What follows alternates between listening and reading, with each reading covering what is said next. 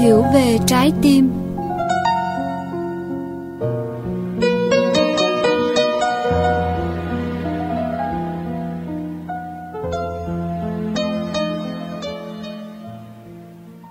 Quý vị và các bạn thân mến, giới tính luôn là đề tài được nhiều người bàn cãi và thắc mắc. Đơn giản nhất là câu hỏi, tại sao có những người có thể yêu người cùng phái? Qua nhiều năm nghiên cứu, các nhà chuyên môn đã đi đến kết luận có ít nhất 5% nhân loại phải chịu thiệt thòi vì không giống với 95% đa số kia. Và 5% nhân loại đó không phải ai xa lạ mà chính là bạn bè, anh em, con cháu của chúng ta. Vì vậy, họ cần nhận được sự đồng cảm hơn là sự dè biểu. Lật lại hồ sơ nghiên cứu về giới tính trước đây, đồng tính luyến ái được Hội Tâm thần Mỹ xếp vào nhóm lệch lạc tình dục và cần chữa trị. Đến năm 1973, nó lại được điều chỉnh và xếp vào nhóm rối loạn định hướng tình dục. Mười năm sau nữa, thì người ta lại chia đồng tính luyến ái thành hai nhóm. Nhóm hài lòng với chính mình và nhóm không hài lòng với chính mình. Các nhà chuyên môn cho rằng có thể chữa trị cho nhóm không hài lòng với chính mình để họ trở nên yêu người khác giới. Sau đó, do việc điều trị liên tục thất bại, các nhà khoa học nhận ra là mình đã sai lầm nên kể từ năm 1994, đồng tính luyến ái không còn bị coi là bệnh nữa, nên không thể chữa gì được. Có chăng là hỗ trợ tâm lý để họ yêu đời. Đồng tính luôn là đề tài nhạy cảm, dù đã được chứng thực bởi những nghiên cứu y học suốt nhiều năm qua. Và đề tài này được tác giả Minh Niệm phân tích như thế nào? Mời quý vị và các bạn cùng lắng nghe bài viết Đồng tính qua giọng đọc của MC Ngọc Trinh.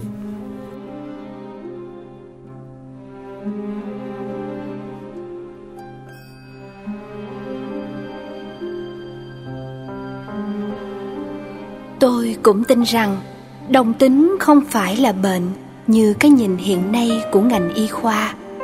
Nhưng đó là một loại giới tính đặc biệt khác thường vì nó không theo nguyên tắc tự nhiên.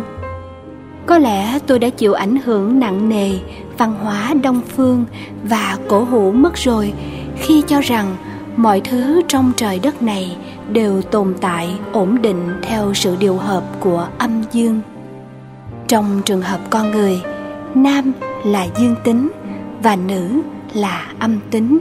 Sự điều hợp này không chỉ đưa tới kết quả tốt đẹp trong cấu trúc sinh lý, nghĩa là lai tạo giống nòi, mà nó cũng giao thoa nhuần nhuyễn trong cấu trúc tâm lý. Bạn thử nghĩ xem, một người con trai và con gái khi yêu đương thì họ luôn có những điều kiện thuận lợi để ràng buộc nhau. Trước tiên, khi họ công khai quan hệ tình cảm của mình, thì mọi người đều ngầm hiểu rằng họ là một cặp với nhau, nên không được phép chen vào. Và chính họ cũng không được phép đụng tới những đối tượng khác. Nếu liên hệ tình cảm đó trở nên tốt đẹp, họ sẽ tính đến chuyện đời ở kiếp với nhau. Nghĩa là họ tình nguyện chịu trách nhiệm cuộc đời nhau. Chính vì vậy mà việc trao thân đã được giữ gìn cho đến khi tình yêu và trách nhiệm đủ lớn.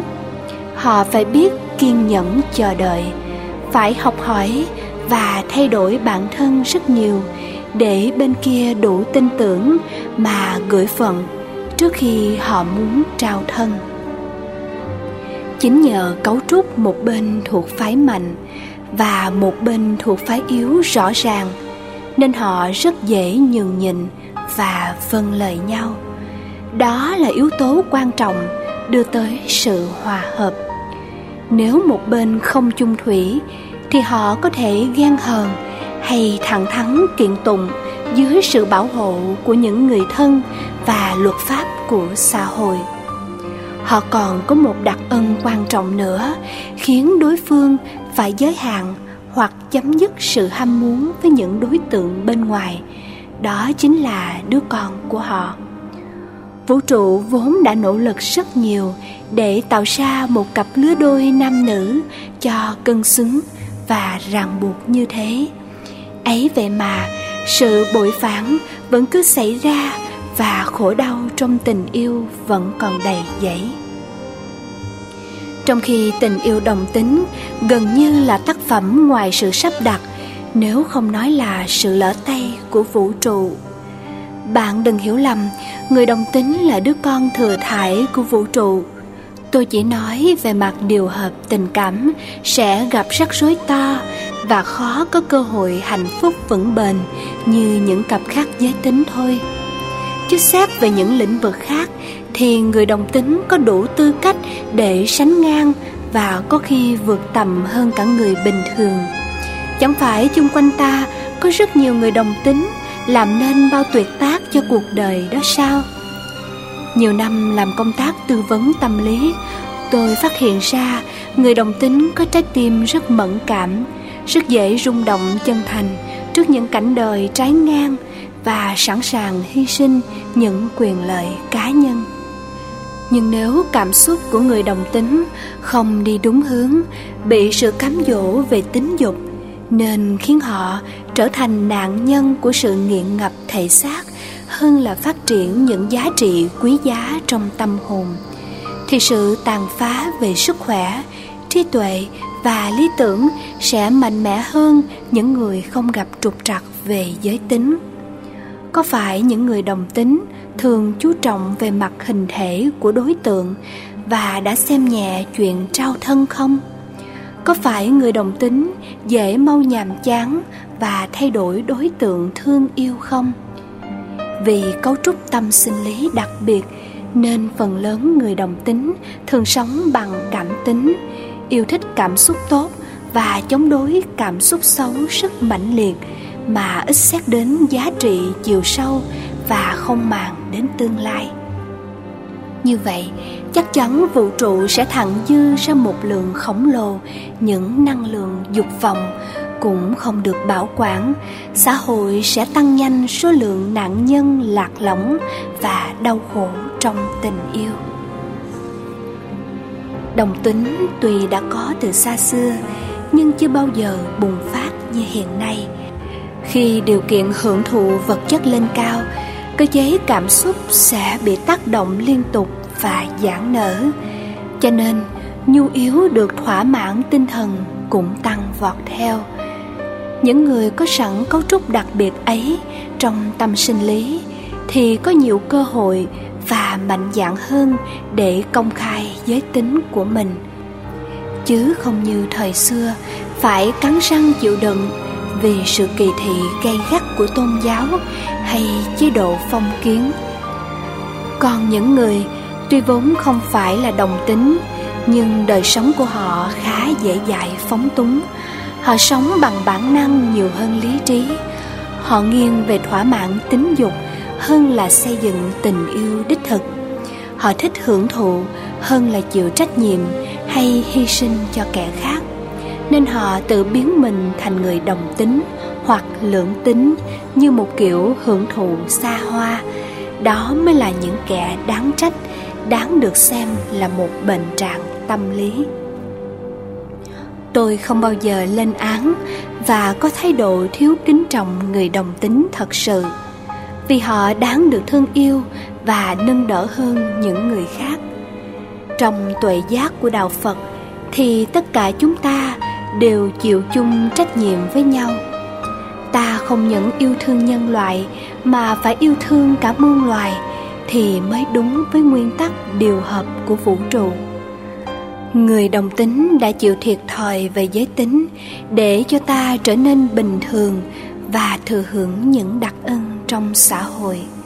Nếu ta nói, tôi là tôi, còn anh là anh thì ta chưa hiểu gì về bản chất của con người và vũ trụ cả. Khoa học cũng đã gật đầu ưng thuận với tuệ giác lâu đời của đạo phật rằng, chúng ta đều luôn chịu tương tác với nhau trong từng giờ, từng phút. Nghĩa là chúng ta đều có một phần trong nhau. Vậy nên, không có lý do gì để mọi người có thái độ đối xử kỳ thị với người đồng tính nếu họ nhân danh là người có hiểu biết, khi họ hiểu được đồng tính là gì và nguyên nhân gốc rễ của nó, thì họ sẽ trải lòng ra để tìm cách nâng đỡ những phần thân của họ. Thế nhưng, để giúp họ vượt qua những định kiến lâu đời, giúp họ nhìn ra giá trị chân thật của một người đồng tính, giúp họ chấp nhận mình một cách tự nhiên thì mình phải để cho họ công nhận mình trước đã. Tài năng và đức hạnh thì không có gì để nói vì nó không liên quan tới giới tính. Nhưng vấn đề tiết chế và thể hiện tình cảm của mình thì phải cần luyện tập nhiều lắm mới được.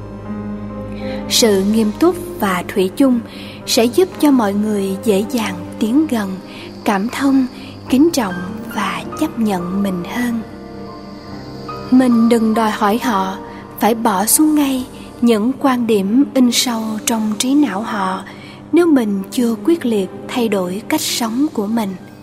Tất nhiên, để chấp nhận nhau thì mỗi bên phải tự giảm bớt sự khó khăn. Gia đình và những người thân cũng phải học tập rất nhiều để vượt qua sự tổn thương danh dự mà biết nghĩ đến nỗi khổ, niềm đau của những người không mang giới tính bình thường như bao người khác. Dù thế nào thì bạn cũng đừng bao giờ sức mình ra khỏi vòng tay của gia đình. Tuy nhất thời họ chưa hiểu, chưa cảm thông, nhưng mình sẽ dùng hết tài năng và thiện chí của mình để khiến họ cảm phục mà trở thành đồng minh của mình người khác giới tính cũng cần giữ vững nền tảng gia đình để nâng đỡ cuộc đời và tình cảm của họ. Huống gì người đồng tính luôn chịu nhiều áp lực và lẻ loi. Nếu bạn đã trắc nghiệm kỹ càng và biết giới tính của mình là bẩm sinh, chứ không phải do nhận thức lệch lạc hay đua đòi theo sự hưởng thụ xa xỉ thì bạn hãy vui vẻ chấp nhận chính mình đi. Đó là tác phẩm của vũ trụ, là tác phẩm có chung trách nhiệm của gia đình và mọi người. Bạn hãy tin tưởng vào tài năng và đức hạnh của mình mà dẫn dắt tình cảm của mình và người bạn đời của mình đi đúng hướng, thì sớm muộn gì gia đình và xã hội sẽ đón nhận mình thôi tất cả tùy thuộc vào bản lĩnh và sự chân thành của bạn. Riêng tôi sẽ ủng hộ và sẵn sàng đứng ra bên vực những người đồng tính nếu bạn thật sự nắm được nghĩa đẹp của tình yêu để dìu dắt nhau đi trên con đường của tỉnh thức và hạnh phúc chân thật. Dù nhiều người còn chưa có thiện cảm và nhiều nơi vẫn chưa đồng ý cho người đồng tính kết hôn. Nhưng theo thời gian, tâm thức họ sẽ chuyển hóa, cộng với tính thủy chung được đảm bảo trong giới đồng tính, thì họ cũng sẽ chấp nhận thôi. Đừng vì sự bạc đãi của vài người thiếu hiểu biết mà bạn trở nên mặc cảm, rồi nghĩ rằng đồng tính là tội lỗi hay nghiệp chướng, để rồi bạn buông thả cuộc đời mình. Hiện nay giới đồng tính được chấp nhận và ủng hộ khá rộng rãi. Nhưng nhiều người đã không biết sử dụng niềm tin yêu ấy để thiết lập một đời sống cao đẹp. Họ đã biến sự đặc biệt về giới tính thành một thứ thời trang mới lạ để thăng hoa sự thỏa mãn nhưng lại làm phản cảm cho bao người xung quanh. Sai lầm lớn nhất là khi bạn biết mình là người đồng tính mà vẫn quyết định lập gia đình với người khác giới để tạo tấm bình phong che đậy hay vì áp lực quá lớn của gia đình và xã hội. Có thể bạn nghĩ mình sẽ làm được, sẽ cố gắng trở thành một người chồng hay người vợ đích thực. Bạn sẽ tìm lẽ sống đời mình bằng ân nghĩa hay trong những đam mê khác. Nhưng làm sao bạn chắc chắn mình sẽ sống bình an và làm cho người kia có hạnh phúc, trong khi bạn vẫn thường xuyên thất bại thảm hại với bản năng lừng lẫy của mình. Để rồi bạn lén lút tổ chức những chuyến đi hoang mà chính lương tâm bạn cũng không bao giờ muốn mình trở thành kẻ hèn nhát và phản bội niềm tin yêu của kẻ khác như thế nếu vì thiếu hiểu biết và bản lĩnh mà bạn đã chấp nhận lập gia đình, đã có con với người mà mình không thể hết dạ thương yêu, thì đó là bi kịch. Trong đó, người bạn đời bất đắc dĩ kia là kẻ chịu tổn hại nặng nề nhất. Trên nguyên tắc thì bạn phải chịu trách nhiệm cho những gì mình gây ra, nghĩa là bạn phải gánh chịu số phận thiệt thòi về nhu yếu, thỏa mãn, cảm xúc, yêu đương. Và còn phải tìm mọi cách để bù đắp cho bên kia về mối tình không chân thật của mình. Nhưng nếu bạn biết mình không chuyển hóa nổi năng lượng khao khát yêu đương thành năng lượng sáng tạo hay phụng sự, bạn biết cảm xúc trong mình đang sắp bùng vỡ thì chỉ còn cách thú nhận. Tuy người kia sẽ rất đau khổ, nhưng thà như vậy, còn dễ chấp nhận hơn là khi họ phát hiện ra sự thật. Rồi tùy vào lòng bao dung của người ấy mà bạn phải đón nhận mọi hậu quả. Này bạn, tôi rất tin tưởng người đồng tính vẫn có thể thiết lập một đời sống bình an và hạnh phúc như bao người khác. Với điều kiện, bạn phải học tập rất nhiều nhiều hơn người thường cả chục lần về việc điều tiết cảm xúc. Để đừng chìm vào những cơn hôn mê bất tận mà quên mất giá trị màu nhiệm của cuộc sống chung quanh và trách nhiệm quan trọng với xã hội, thì bạn sẽ thành công.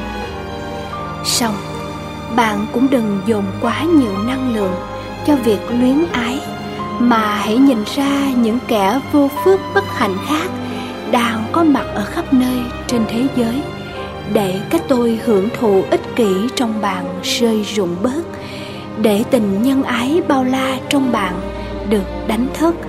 Để bạn nhớ lại lý do tại sao mình sống và cuộc đời đang cần gì ở nơi mình mà không còn buồn phiền hay than trách nữa. Hay dở chẳng bận lòng, xấu đẹp cũng về không. Nhìn nhau trong bản thể như hoa nở trên đồng.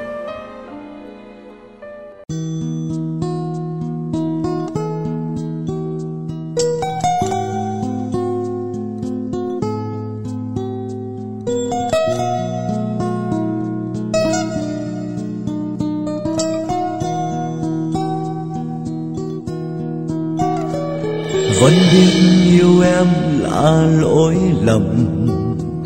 Vẫn biết yêu em là thất vọng. Vẫn biết yêu em là tìm không ra cho ta lối thoát. Đã chót đeo mang một số phận. Đã chót yêu đương thật khác thường đã chót yêu em bằng tình đơn phương, không ai ước muốn. Ước muốn trong anh thật buồn, ước muốn không cho lựa chọn. Đừng sợ chơi với dòng đời chia đôi, hai bên lẽ sống. Với con tim mơ rộng. Cũng đắm say men tình nồng số kiếp long đong rẽ sông nhân gian, anh bơi ngược dòng. Đời có bao nhiêu nụ cười, bao nhiêu nước mắt, anh đong từng ngày, con tim heo hắt nhưng yêu người rồi vẫn thấy trong anh thật vui. Dù có bao nhiêu ngọt bùi, bao nhiêu chát đắng cho đi một đời anh không tiếc nuối. Trong cơn tuyệt vọng vẫn muốn yêu em thật lòng.